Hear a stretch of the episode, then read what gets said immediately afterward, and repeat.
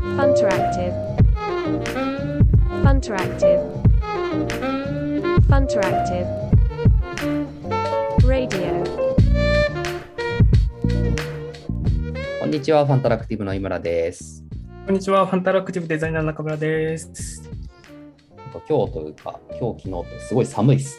いや、寒いですね。ななんか、木曜ぐらいに雪降るらしいですよ、関東甲信。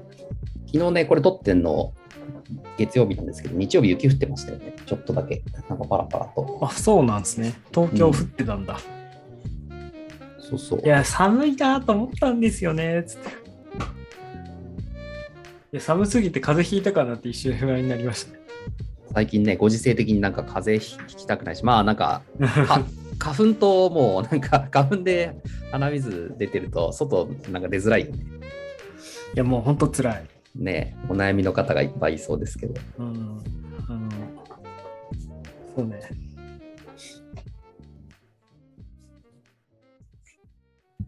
嫌な季節が来てしまいましたね。昔そんなに嫌いじゃなかったんですけどね、春春ぐらい。花粉症が発症してからもうなんかこの時期がすごく嫌になりましたね。つってまだ春でもないんだけどね。まあいやそろそうろそうですね。花粉は飛び始めてるってことで。うんうんまあ先月ぐらいからもう若干きつかったですからね。 はい。じゃあ、今日は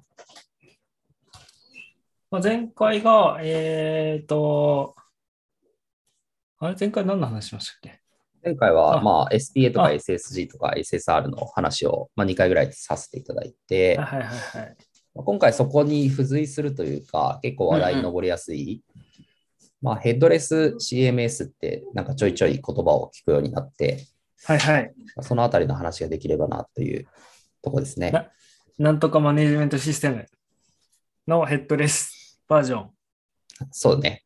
CMS がコンテンツマネジメントシステあ、ムそう、で、コンテンコンテンそうそうそう。 あの、ワードプレスとかが代表格ってやつですね。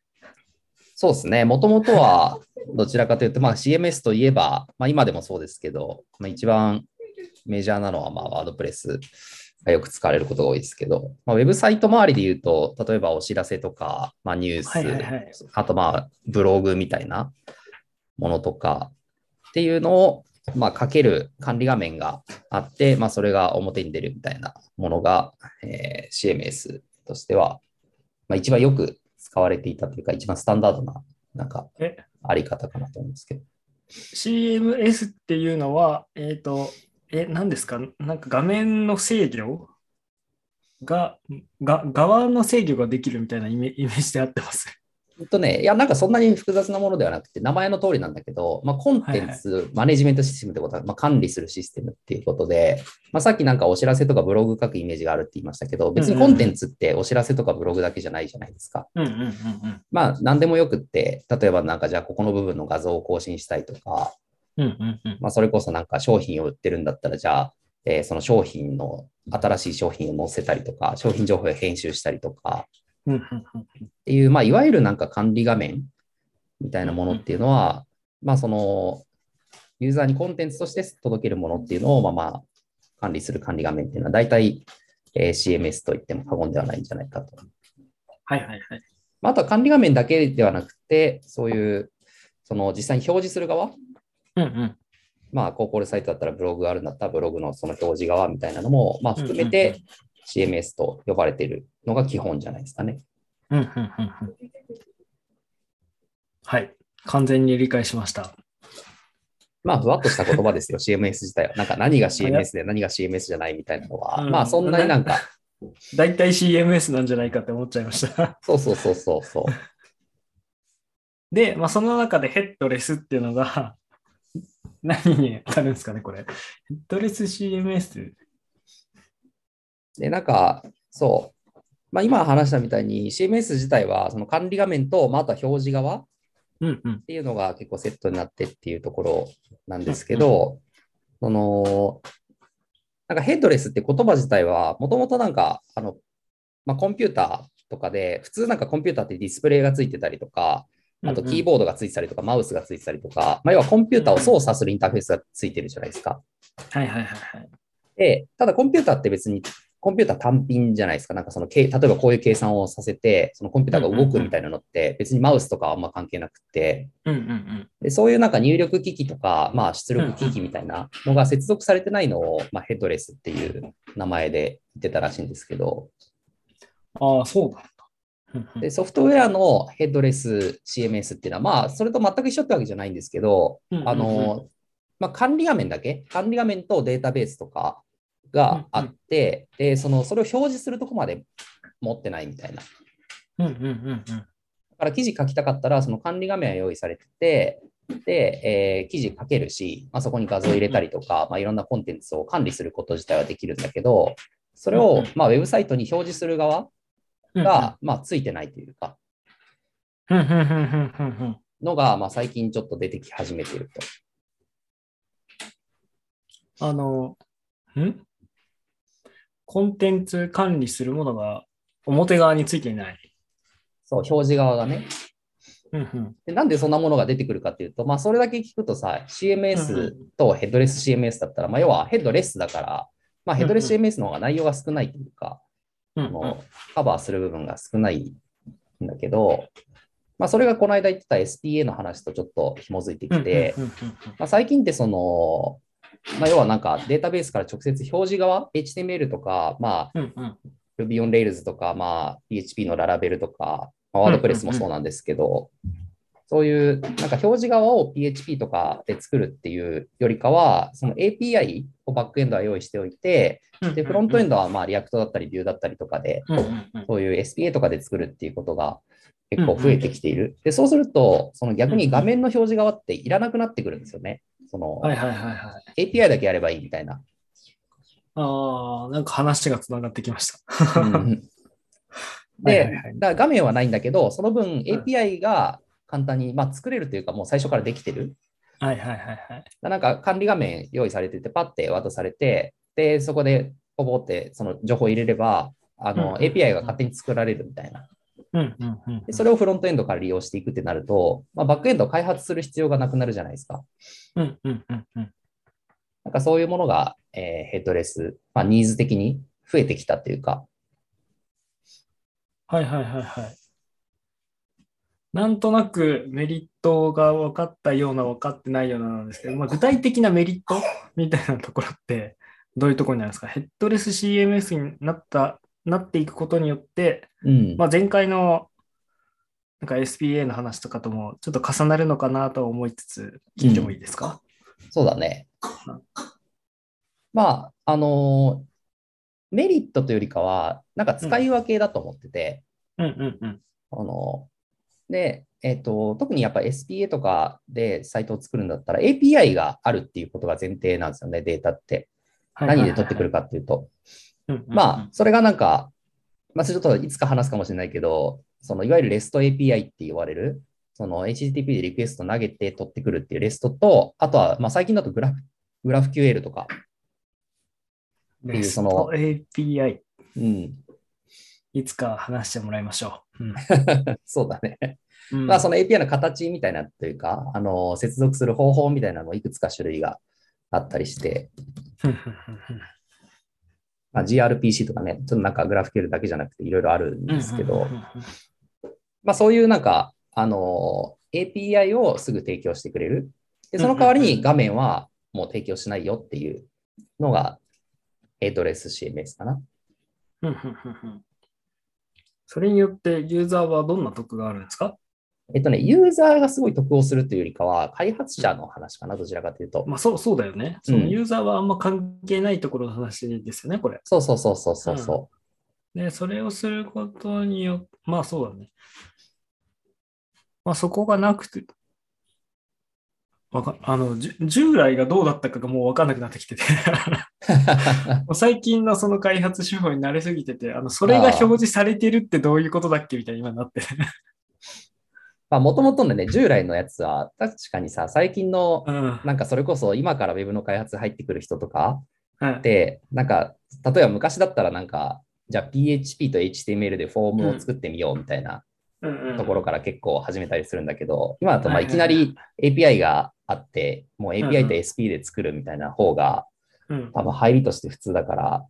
なんかその従来の作り方が逆に イメージできなくて、こっちが普通なんじゃないかって。うんなっうん、いてるやかそうそう。従来ってなんだっけっていうのが今気になってる。まあ、あと安坂とかはさ、もともとやっぱ炙り畑にいたじゃないそうそう、API がもうベースとしてあるみたいそうそうそう。だから、まあ、それこそさ、アプリが出てきたな。あたりとか。かから、やっぱ API っていうのが、あの、まあ、必須というか、なんかそっちの通信でやるっていう方が普通になったから、うんうんうんうんうん。でもなん、なんとなく、あの、便利な時代になって、 あの、簡略化されていくというか、まあ、その方が早いよねっていうところがあるのかな。そうだね。なんか、うんまあ、例えばさ、画面がついてる方だと、要は画面のデザインっていうのが関係してくるわけじゃん。はいはいはい。画面のデザインだったりとか、あとはまあ、うんうん。えー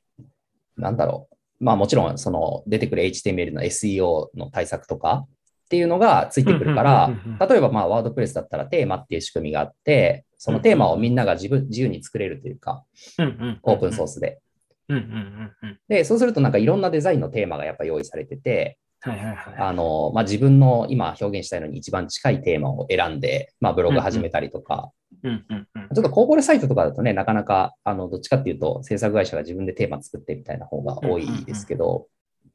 まあ、そういうデザインベースで結構選んでたことが多いんだけど、まあ、それがなんか完全に切り離されるはいはいはい。と、まあ、その API の仕組み自体っていうのは、あんまりその種類がなくて、まあ、そのコンテンツに対して API うんのパターンっていうのは大体一つか、まあ、さっきのその形式が違うだけみたいな、うんうんうんうん。まあ、レストとグラフ QL がどうこうみたいな話とかはあるけど、あの、まあ、デザイン選んだりはしないから、うんうんうん。うん。なんかその関心事がちょっと変わってきてるっていうのはあるかもしれないね。なるほどな。デザインはその SPA とかフロントエンド作ってる人うんうんうんうんの人が考えて、まあ、バックエンドの方は、まあ、管理画面のその、例えば、まあ、モデルというか、オブジェクトというか、なんかどういう種類の記事があってみたいなのとか、まあ、さっきの商品があって、じゃうんあうんうんブログがあってみたいなところは設計しなきゃいけないけど、ああ、確かに。なんかすごい分業が進んでいる感じもしますよね。そのバックエンドの取り巻く環境もいろいろ変わってきたし、そうだね。うん。なんあかとすぐもう API ができるみたいなところもありますもんね。うん。もう一個、ヘッドレスとは直接関係ないんだけど、うんうん。最近その、まあ、ヘッドレス CMS がちょいちょい取り沙汰されている理由としては、うんうんあの、まあ、特にワードプレスとか、まあ、レールズとか何でもそうなんですけど、基本的にはサーバーを借りて、そこに自分でそういうアプリケーションをインストールする形だったはんでいすはよいはいね。はい。で、それが、えっと、まあ、例えば、じゃあそうじゃないサービス、じゃあノートみたいなサービスってブログもかけて、それが表示までできるじゃないですか。はいはいはいはい。で、ノートはノートで、それでもう完結してるから、だから例えばうんうんノートで記事書いて、それを自分のサイトに出すみたいなことっていうのは基本的にはあんまりできないんですよ。まあ、無理やりやろうと思えばできるけど、あくまでノートのプラットフォーム上じゃないですか。うんうんうんうんうん。で、そこの合いの子みたいなのがヘッドレス CMS で、その管理画面だけあって、えっと、まあ管理画面がそのもうサービスとして提供されてる、特にそのサーバーもセットで提供されていて、まあ、お金払えば、もう当日からすぐに記事が書き始めれて、API ができちゃうみたいな。で、そうすると、こっちは、あの、まあ、フロントエンドは、えー前回 SPA とかだと、あの、すごくサーバーが、まあ、そんなに複雑じゃないもの、なんか性的なものをホスティングするような、なんかそういうサーバーで済んじゃうので、はいはいはいはで、いバックエンドのシー CMS が、そういうなんか、えーマネージドな、全部管理されているものっていうのを使えば、こっちでそのサーバー持つことない。まあ、持つことないっていうと、はいはいはいはいはい。その、まあ、まず一つは、インフラを管理するエンジニアが必要なくなるうんうんうんのと、えっと、基本的には、まあ、その、バックエンドのサービスにもよりますけど、あうんうんの、サーバーが落ちることがなくなるんですよね。うん。うんうんうんうん。なんかアクセスが一気に来ましたよ、みたいになっても、うんうんうん。あの、フロントも落ちづらいし、あうんうんうの、んバックエンドも、まあ、もちろん、なんかサービスによって制限とかはあるけど、はいはいはいはい。そういうなんか、いわゆるインフラで悩まされてたことみたいなものっていうのが、関心事から、まあ、外に出せるというか、うんうんうんうん。気にしなくてよくなるみたいなるほど。な。まあ、なんか具体的に例を挙げた方が分かりやすいのかなと思ってて、はい。まあ、サービスであの、世界的に結構調達とかもしてて、よく名前が出てくるのは、コンテントフルっていう、そういうヘッドレスはいはいはいは CMS のサービスがあって、うんで、ファンタラクティブのコーポレートサイトコンテントフルで、うんうん。あの、メンバーの管理とか、うんうんうん。あと、まあ、記事の管理とかそういうのやってたりするんですけど、お知らせとか。うんうんうん。でも、あと国内だと、マイクロ CMS っていうのが、あの、結構本当に国産のヘッドレス CMS で、割と頑張ってらっしゃって。まあ、僕もまだ、そういうプロダクションレベルでマイクロ CMS 使うようなプロジェクトっていうのは、ファンタラクティブでやったことないんですけど、まあ、なんかたまにちょっと実験させてもらったりとかはして、うんうんうんまあ、結構なんか、あの、それこそコーポレートサイトでお知らせだけついてるとか、うんうんうん。あの、ライトなところはもう全然多分導入すぐできますし、まあ割となんか複雑なことっていうのもできそうな感じはしてますけどね。うんうんうん。複雑なことって例えばどういうことですかあ、まあたただお知らせ更新するだけとかじゃなくて、うんうん。じゃあここの部分のバナーも更新するようにしようとか、あまあちょっと EC とはまた別なんで、EC ですぐっていうのはないと思いますけど、まあそのいろんなタイプのコンテンツ、ブログだけじゃないコンテンツみたいな、あ。ものっていうのもまあ例えばメンバー更新とか、なうんうんんうかんうん。そういうなるほど。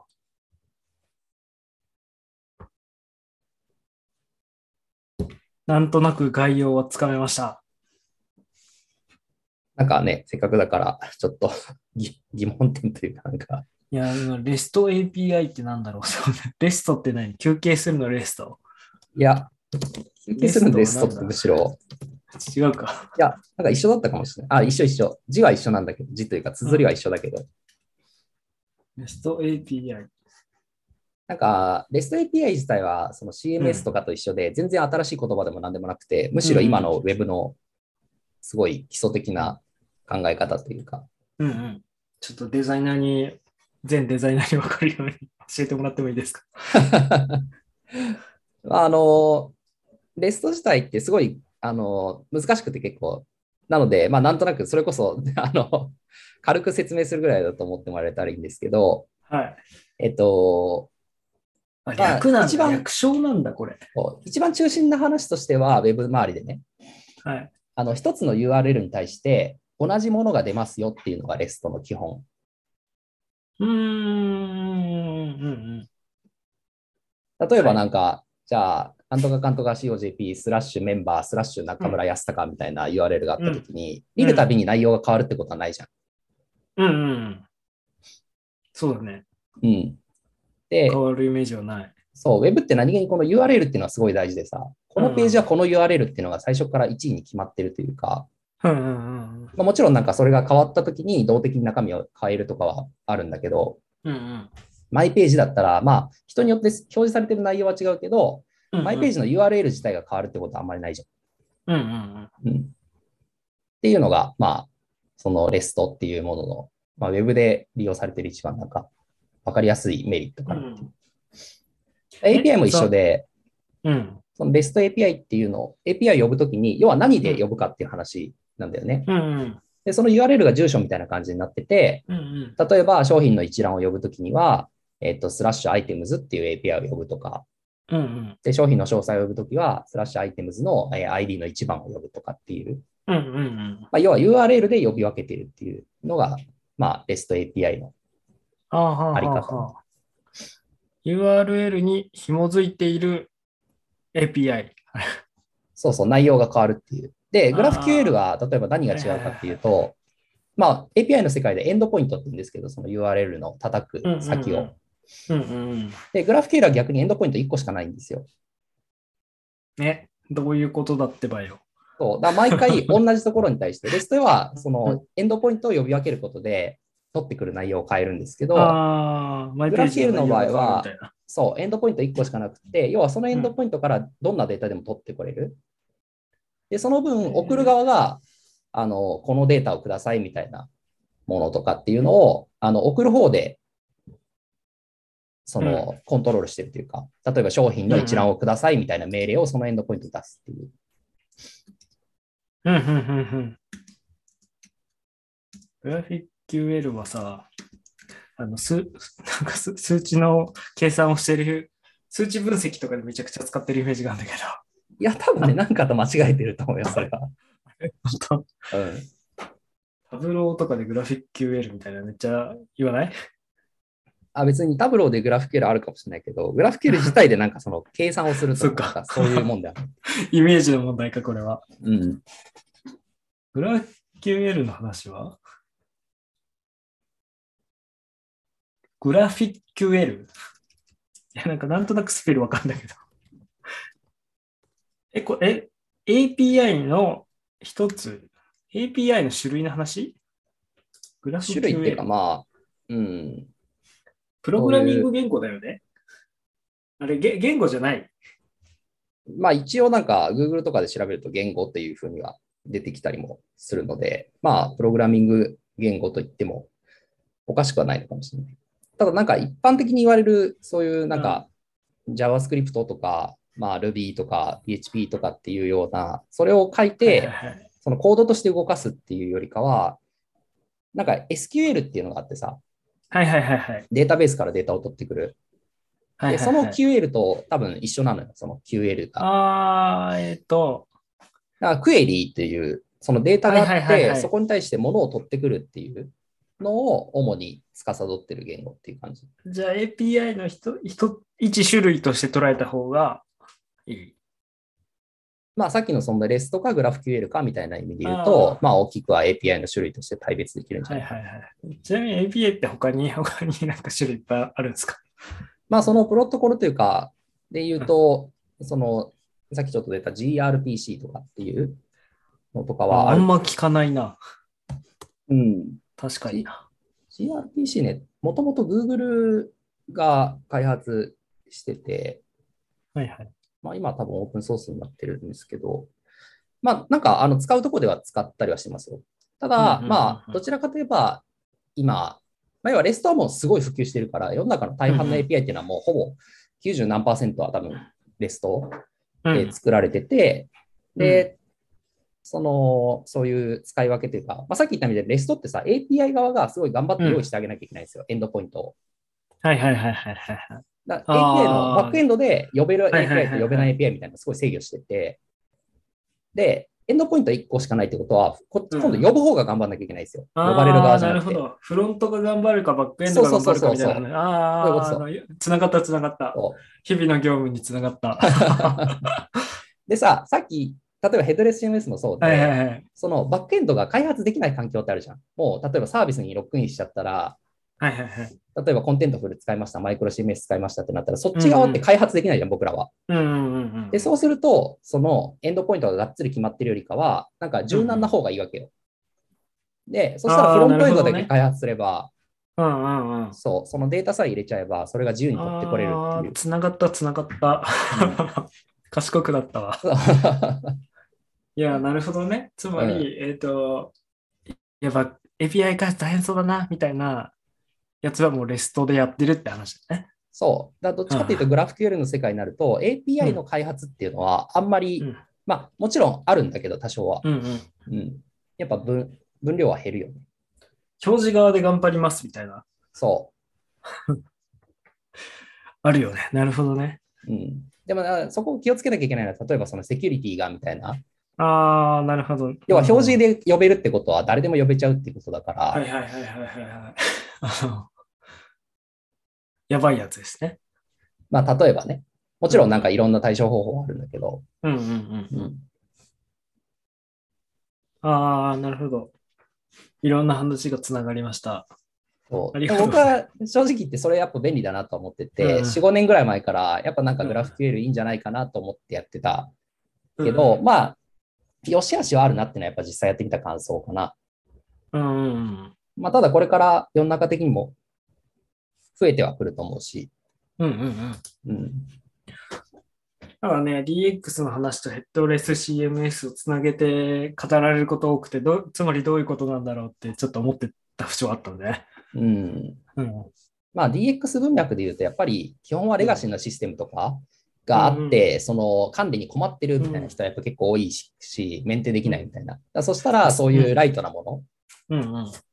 を、まあ、新しく使っていこうみたいなっていうのはなるほどやっぱあな。よねなんか、初めてそこの理解が及びました。なんか、割と普通なんじゃないかみたいなところが、まだまだ普通なんじゃないんだなっていう認識を改めてしました。そうだね。だからアプリよりウェブの方がさ、歴史が長い分、やっぱなんか昔のものが残ってるっていうのはあるかもね。うんうんうんうん。なるほどな。ちょっと歴史を学ばないといけないな。